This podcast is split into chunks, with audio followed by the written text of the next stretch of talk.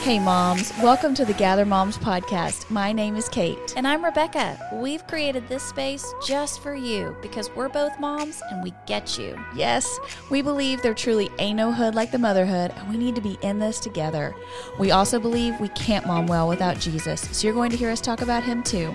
Follow us on Facebook and Instagram at Gather Moms and make sure to hit subscribe so you don't miss a single episode. All right, mamas, let's jump in.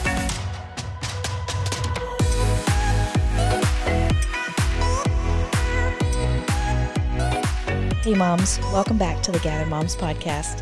Hey, last episode, episode 77, we started our conversation on obedience. And we talked about how our kids are struggling to obey and the things that are causing that, and how new research is proving what we have known all along because the Bible's truth has never changed. And today we're going to continue that conversation by looking at some very wise words um, from people that have gone ahead of us, the Stanleys, and what they have to teach us about the four stages of parenting and what that looks like as we discipline our children as they grow. Let's jump back into our conversation. Sometimes our frustration with discipline may be because we're stuck in a stage of parenting that is not appropriate for the age of our kids. So, in my research, I came across this really great talk by Andy and Sandra Stanley, and um, he's at North Point Community Church, I Yeah. think, in Atlanta. Um, so, they share how they learned these four stages of parenting and when they were young parents, and that having these four stages as guideposts helped them tremendously as they parented. And so, I wanted to share those here because I think it's really helpful to kind of see okay, in these stages, this is our primary objective. Now, there obviously will be overlap between these. It's not like you do one and you stop doing it and you do the next one, but they're kind of like the guidepost, the guiding principle of what we're what our major emphasis is during that time. Okay. So I think these are so good. So the first one is called, the first stage is called the discipline years. And this is from zero to five. And it's exactly what you were talking about. And the discipline years are exhausting because you're disciplining these kids all the Feels time. like it's constant, like it never ever stops. yes. You just want to have like a happy moment. but you're like, stop putting that in your mouth. No, don't touch that. I told you to sit down. Like it's just constant. Yes, but that is the phase of parenting that you're in. It's the discipline phase, um, and this is when you're the commander. You know that's your role, right? Is you're trying to teach them right from wrong. Um, the goal is to establish authority. This is when consistency is so important. And this is when we're teaching them that actions have consequences, right? If you bite somebody, you're going to time out. You know, if you throw a toy, well, I'm taking that toy away from you. And as they start to progress in this stage, we start using because, right? You know, you bit someone, that is wrong. It hurts them. And because it hurts them, you're going to sit in timeout, right? Right. Because you need a timeout. You're making bad choices, something, right?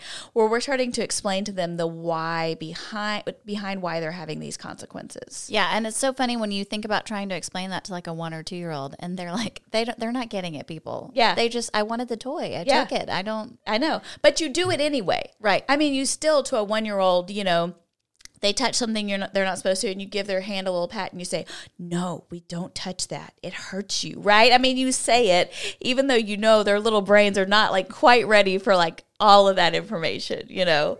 But you still say it, and then over time, as you say it, then you can start adding to it, and you grow. Right? I think the hardest thing in this stage is consistency. hundred percent. Hundred percent. I look back and I think, oh, I gave in so many times because I was just done or tired. Or you're like, they're not listening anyway. Why do I keep saying it? Yeah. I mean, it just, yes, consistency is so difficult. inconsistency between spouses or you know the the two parents it, that or the grandparents like let's say that you're a single mama and you've got grandparents helping you out and one saying one thing and you're saying another i mean that consistency is so important and when we don't have it you know the kids see the cracks and they you know when they see that then they pounce on those places You know, I see that though as an adult now. Like so many things in my life that I want to be consistent at, and I still struggle. Yeah. It's a lifelong struggle. is. It Just is. when you think, all right, I'm Yeah. killing it for two days. Yeah. But like the third day, you're like, something throws it off that Yeah. you didn't even expect. Well, and it's exhausting because in this stage you're having to apply the appropriate tension constantly. You you you can't push too hard, you can't go too light, right? You've got to be putting that appropriate tension where you're always staying on top of them and, you know, guiding them along, not letting it get too far. And it just can be exhausting. I wish that we had things in our house. You know, like when you're on a TV set and they have that little sign that says on air? Yeah. I wish we had that in our house so I could like look up and go, I'm still on air. Okay. I'm in. Still I'm in. recording the And red light. Like, I don't know, like 8 p.m., the light goes off and you're like, yes, I did it. I can relax. I like that. We just need an on air in our home. yeah, remember you're still on, you know, but sometimes it's hard to forget. But okay, so that, that that's the first stage is the discipline years. The second stage is called the training years, and this is ages 5 to 12. And some people call the title of this one that your coach. And so in the training years, we start explaining the why behind the rules in like a really deeper sense. And this is where no question is off limits because this is where our kids going to start coming home and saying, "Mom, what's a period?" you know, or Goes at the end of a sentence. yeah. or, you know, they're going to ask, what is pornography? What is, you know, what is weed? I mean, you just never know what, what they're going to come home and say.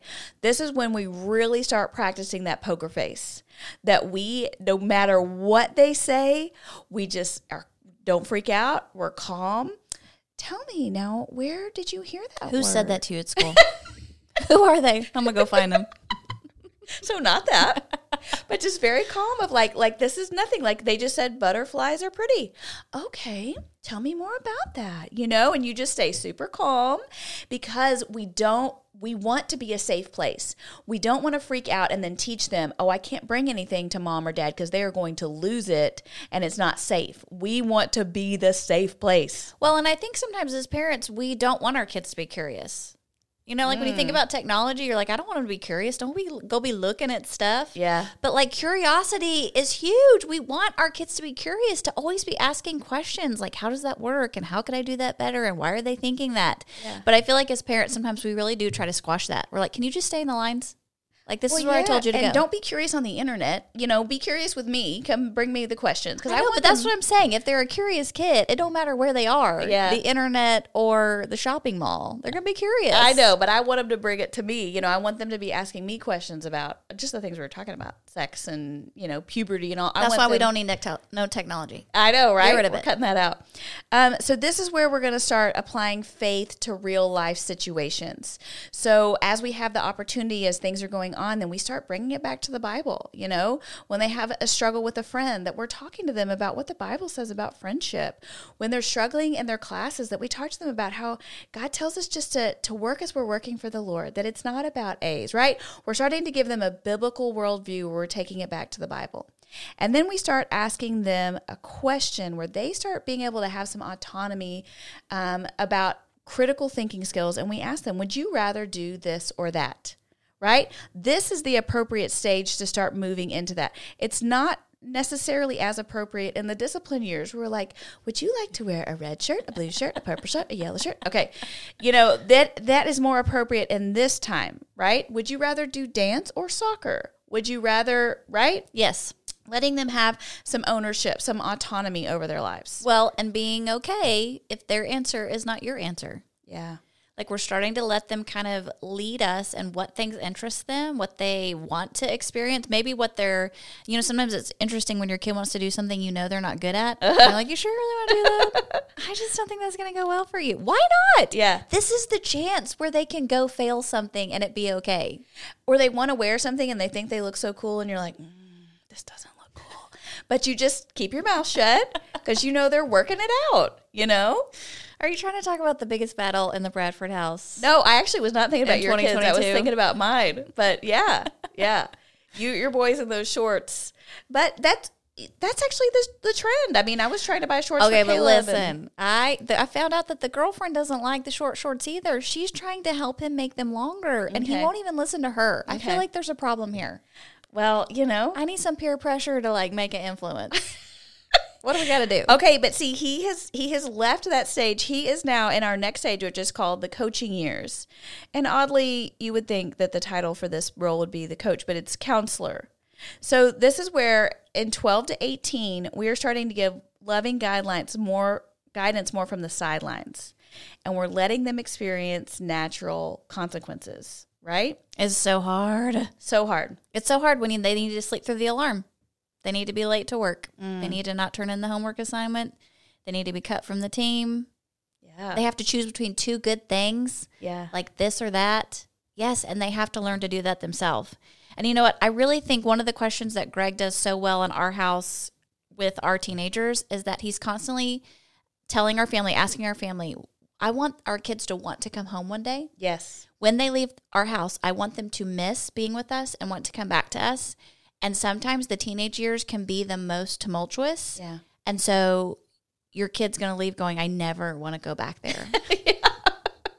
But honestly, when I say that in my head, okay, how can I create an environment where my kid wants to come home one day? It really does change the way I react to things. Yes. Big deals are rare. Mm-hmm. I got to stop making a big deal out of everything because it's not. Yeah. Some of those natural consequences, they really are minor in this stage of life. Yeah. They're not going to be that way when they have a job one day, but right now we can work through that. Yeah. And it really changes the way I approach conversations with them because instead of me just immediately giving my advice, like, here's what I think, you got to hold your tongue and be like, what do you think?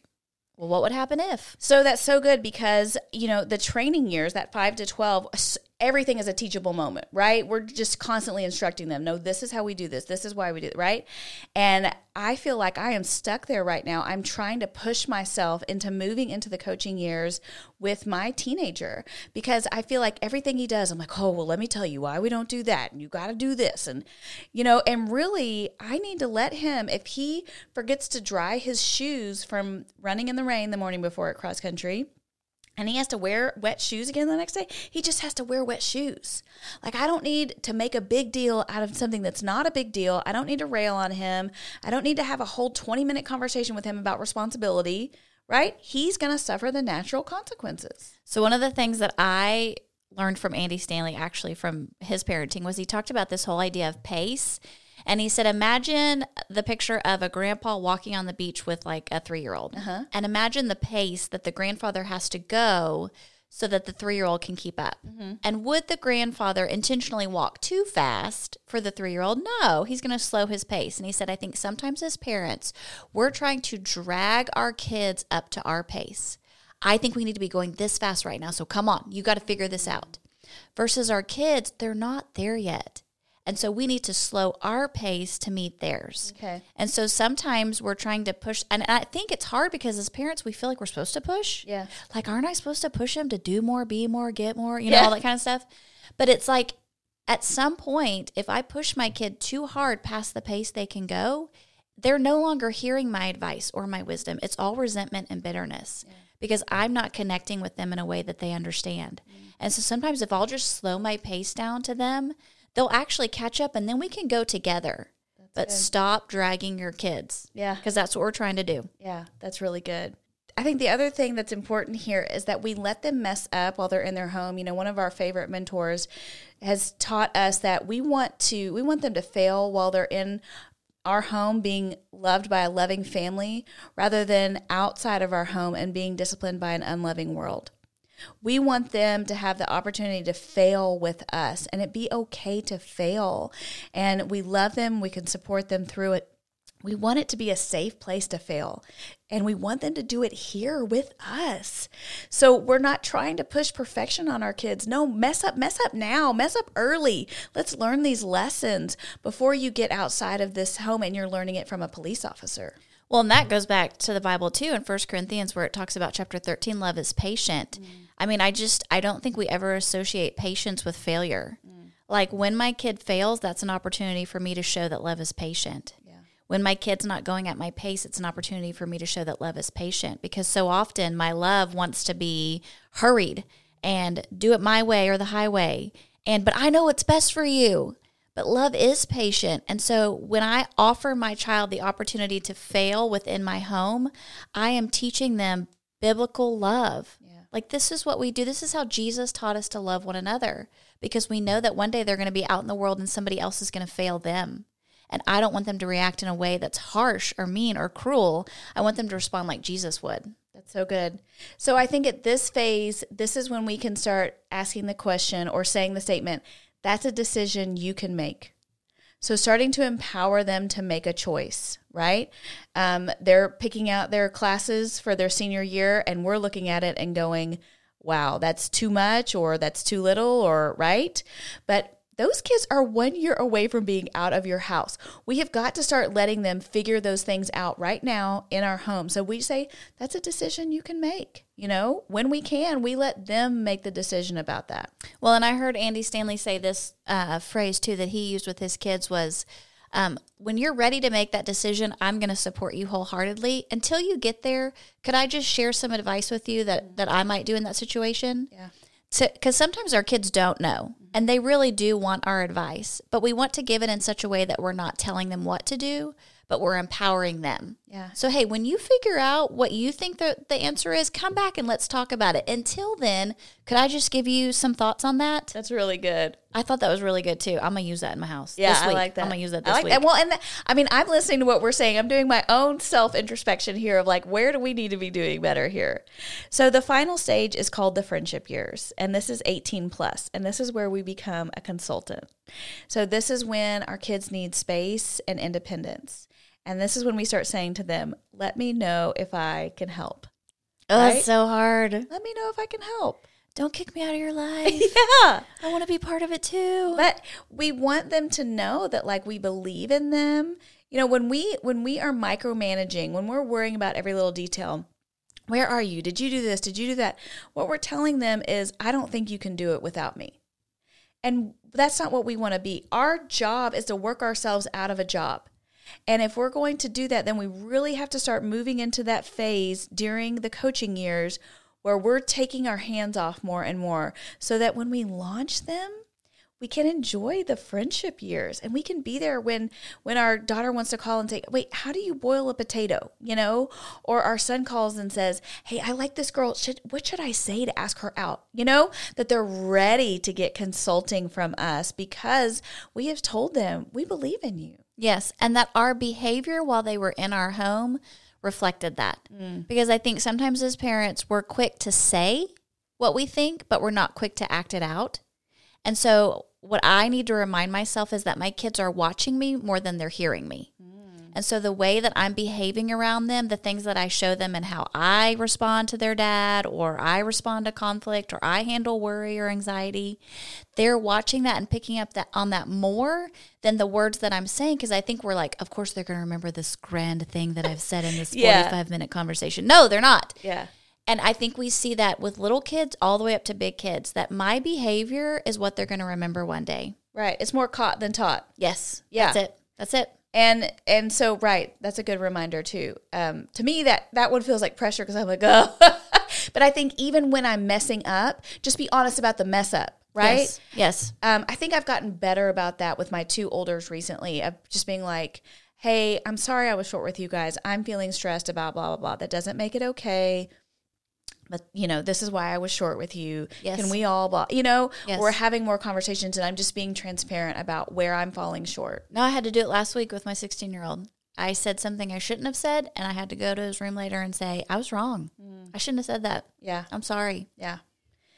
So, you know, it would be so nice if the Bible explicitly said, this is how you parent, right? Or this is what a healthy family looks like, but it doesn't. And in fact, the opposite of true. Like the Bible is full of dysfunctional families. There's an example for everything you shouldn't do. right? Which is kind of interesting, right? Yes. Like, why didn't we have a whole book on the Bible set aside for parenting? I, you know, we've got Jacob and Esau. Maybe there is, and God's like, y'all just hadn't figured it out yet. but this book is for you. But we've got Jacob and Esau, who Rebecca is trying to get Jacob to help manipulate the dad, you know. We've got Joseph and Jacob, where you look at, I mean, he passes on this same ridiculousness of this like showing favor to a kid because he shows favor to Joseph. He passes along this terrible thing, which ends in all this dysfunction.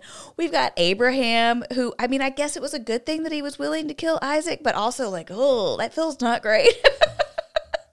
so I just- told him to. He was being obedient. you know, there's just all this. I mean, it's just dysfunction after dysfunction. Where are the right? girls? Do we have dysfunctional girls? Oh, 100%. Yes, we've got Leah and Rachel, right? Sister wives who were all over each That other. was not Leah's choice, okay? We've got Sarah who laughed at God because she couldn't get pregnant. She was like 100 when she got pregnant. Now we've got good ladies like Yeah. Ruth Come and on. Hannah. Shout out to the good ones. Yeah, Mary.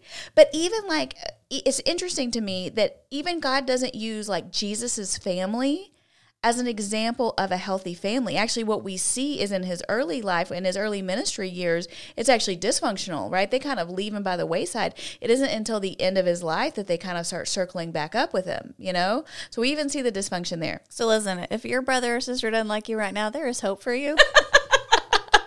Jesus showed us that. Hang in there. I think the best example of a healthy family dynamic is actually Jesus and his disciples. And I think that's actually the healthy family that we can see in the Bible. And you know, so many times we've talked about how Jesus is so much like the parent and the disciples are his kids. And I really think that's true. And so I think if we're going to look for an example of a healthy family dynamic, we can look to Jesus. Think about the way he interacted with them. And think about the four stages of parenting that we just talked about, because I think they coincide with exactly how Jesus developed his disciples over those three years. Okay. So remember the discipline stage. There were times when his disciples needed correction where Jesus had to call out their bad behavior. And he was so good at getting to the heart of what they were doing wrong. Like, remember when they were fighting over who was the greatest? Uh huh. Right? And he's like, basically, this is ridiculous. Cut it out. Neither of you can sit on the throne. You know what I mean? Like, he- he gets to the heart of the matter, but he has to discipline them. They were out of line. Or when the boat was sinking and they freaked out, and he's like, Why are you freaking out? Don't you know who I am? You know, that there were moments when they had to be disciplined, especially early on. We actually see him kind of discipline Peter later in his life, but it's more of a consultant role where he's asking him questions, what I think is interesting. We'll The one by the fire? Yeah. Oh, that's good. When he comes back. Yes. Okay, so then think about so we have the discipline years, then we have the training years. And think about this. Jesus asked the disciples questions. He asked them to think things through. And when they were ready, they started to take ownership and be part of the family's work. Everyone had a role and everyone helped. But remember, you know, so he asked them things like, Who am I? Do you love me? Why were you afraid? Right? He was asking them questions to get them to think about owning their faith to get them to start connecting it themselves, where he wasn't just telling them this is how it is. He's wanting them to take that information and make it their own. That's so good. And I think honestly, I don't ask enough questions to Yeah. my kids. Like it makes me want to stop talking and just ask a question and listen to them. Yeah. Because I do think that um, when my kids, just like the disciples, were able to process the information and come up with a response, it actually stuck with them more than if I was just telling them what to do. Yeah. Well, and think about the fact that he also put them to work. You know, this goes back to the the book that we referenced at the beginning of the episode. You know, and that that they like when when they had to feed the five thousand, Jesus didn't just do it. He was like, "No, y'all do it." Right? Remember, they're like, "No, excuse me, how are we supposed to pull this off?" Right? But he wanted them to take ownership over It's like it. the first time you ask your kid to clean the bathroom. and they come back in like two seconds, they're like, I'm done. yeah. You're like, there's no way. Or when he sends out the 12, right? Remember, he had trained them up and then he sends them out to go and do the work that he has taught them to do. And over time, they had more independence and authority. And then until we get to like the friendship stage, until Jesus was ready to leave them, they were ready to be independent. Um, they were ready to stand on his own, on their own, with him supporting them. All these things he had been teaching them and training them in, they were ready to now go and do. And that's the Great Commission. I mean, remember, he says, Go therefore and make disciples of all nations, baptizing them in the name of the Father and the Son and the Holy Spirit, teaching them to observe all that I have commanded you. And behold, I am with you always to the end of the age. Can't you just see? You can almost say something like this to your kid dropping them off at college. You know, go therefore. It- You know, this is this is your mission field. I know you're laughing. That's okay. I need everybody to get a poster. This is going in your kids' dorm room. We are starting a revolution called the Great Commission Drop Off. We're all going to be saying it on the curb. But think about it. It's the sending off, right? It's that sending off message of now you go and do all these things I have taught you, all these things I've prepared you for. You go, and I'm with you. I got your back. I haven't left you, right? Well, and the the part where he says, "I'm sending the counselor to be with you, the Holy Spirit." Yeah. that he really didn't leave them alone. He left them someone that would continue to advise them. And as parents, we're not leaving our kids alone in this world. The Holy Spirit is with them too. They still have the advisor with them. So it's not like we have to handhold them. We have to trust that their relationship with their Father God has the Holy Spirit inside of them helping them make decisions when we're not there to help them make decisions. Yes. One little other thing I think that we can learn from Jesus as parent is that it's interesting to remember that no two kids are exactly the same and no two disciples were the exact same. Like when we look at the way that Jesus interacted with the disciples, he cared for each of them according to their needs, right? He treated Peter differently than he treated John. Peter needed a heavier hand, right? Than his beloved disciple. It was different. You see that he talks to them differently, he trains them differently. And I think although we've talked about, you know, just a myriad of things, you may have a kid that needs more of like a gentle style of parenting. And you may need a kid that needs more of a heavy handed style of parenting. Our kids are different and they're going to respond differently. I think one of the most underrated needs in parenting is creativity. I think we have to remember that we have to be creative about how we engage with our children, how we interact with them, that they are different. And Jesus knew that and he interacted differently with his disciples. Well, and that's one of the hardest part of parenting is when you have kids in different stages all at the same time mm. and you're trying to respond to them each in a way that's going to help them. But listen, moms, we have a lot. That's a lot to take in and do as a mom all day long when you've got different age kids. So you know what? It's okay that you mess up sometimes and you don't handle yes. a situation correctly. Yeah. And it's okay if you haven't quite figured out what style of parenting your kid needs yet and you're yeah. still trying to figure that out. We also have the Holy Spirit inside of us that's supposed to be helping us do this job too because we can't do it alone. That's right. He helps us. I think the biggest thing for us to remember as mamas is even though it can be so hard, is that our children are a blessing we asked God for them and He gave them to us as precious gifts. And it's our great privilege to be a part of their lives and to serve and support them. And we have got to keep that message right in front of our face that they are not our adversary, they are a gift and they are precious to us.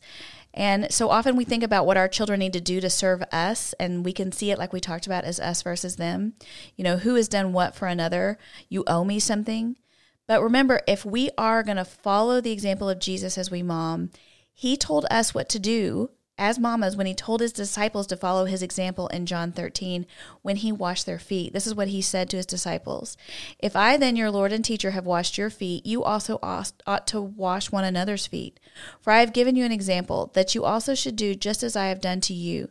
Truly, truly, I say to you, a servant is not greater than his master, nor is a messenger greater than the one who sent him. If you know these things, blessed are you if you do them. That we would remember that we are moms, we are leaders in our home, and we want to be servant leaders. We want to serve our children, not to be um, harsh with them and commanding and expecting them to serve us, that we look at how can I serve this beautiful gift? How can I equip them? How can I love them well? And that's not always going to mean, that doesn't mean that you're like, you know, washing their feet or you're like a doormat or anything. That, that looks like Jesus. That looks like his example of serving and loving them well. Well, and that's where I want to encourage us to to remember that when the Bible talks about the way that Jesus loved others, that really is the way we're supposed to love our kids. Mm-hmm. And sometimes in our parenting years, it almost feels like our love is supposed to be different because I'm in charge. Yeah. But I think when we think about the Bible and the way that Jesus talked about love, it wasn't like there were different kinds for different, you know, parents, grandparents, yeah. teachers, whatever. We're supposed to love each other all like Jesus loved us. And so sometimes when you read scriptures like washing one another's feet, you think, okay, well, that's like for later, like not right now. Yeah. But really, when we love our kids as the Bible tells us to, then they grow to love others as the Bible tells them to. We really are modeling that for our kids. And so you really can read scripture and take that to heart as a parent and go, I'm going to put that into practice right now. That's not when they turn 18. That's not when they have kids of their own. I can do it right now at 5, 12, 16, whatever age they are. Yes. And ask the Holy Spirit, the helper who is with us, to parent them in that way. Moms, we love you. We're so glad you're here. We hope there's just some little nugget that you can take from this today to go, hey, I'm in this phase. I, I can tweak in this area, or I'm in this phase and I could be more like Jesus in this area. We hope it blesses you. We're so glad you were here. And we'll see you next time. Moms, join us on our Patreon community starting September 5th as we do a 30-day Pray for Our Children challenge.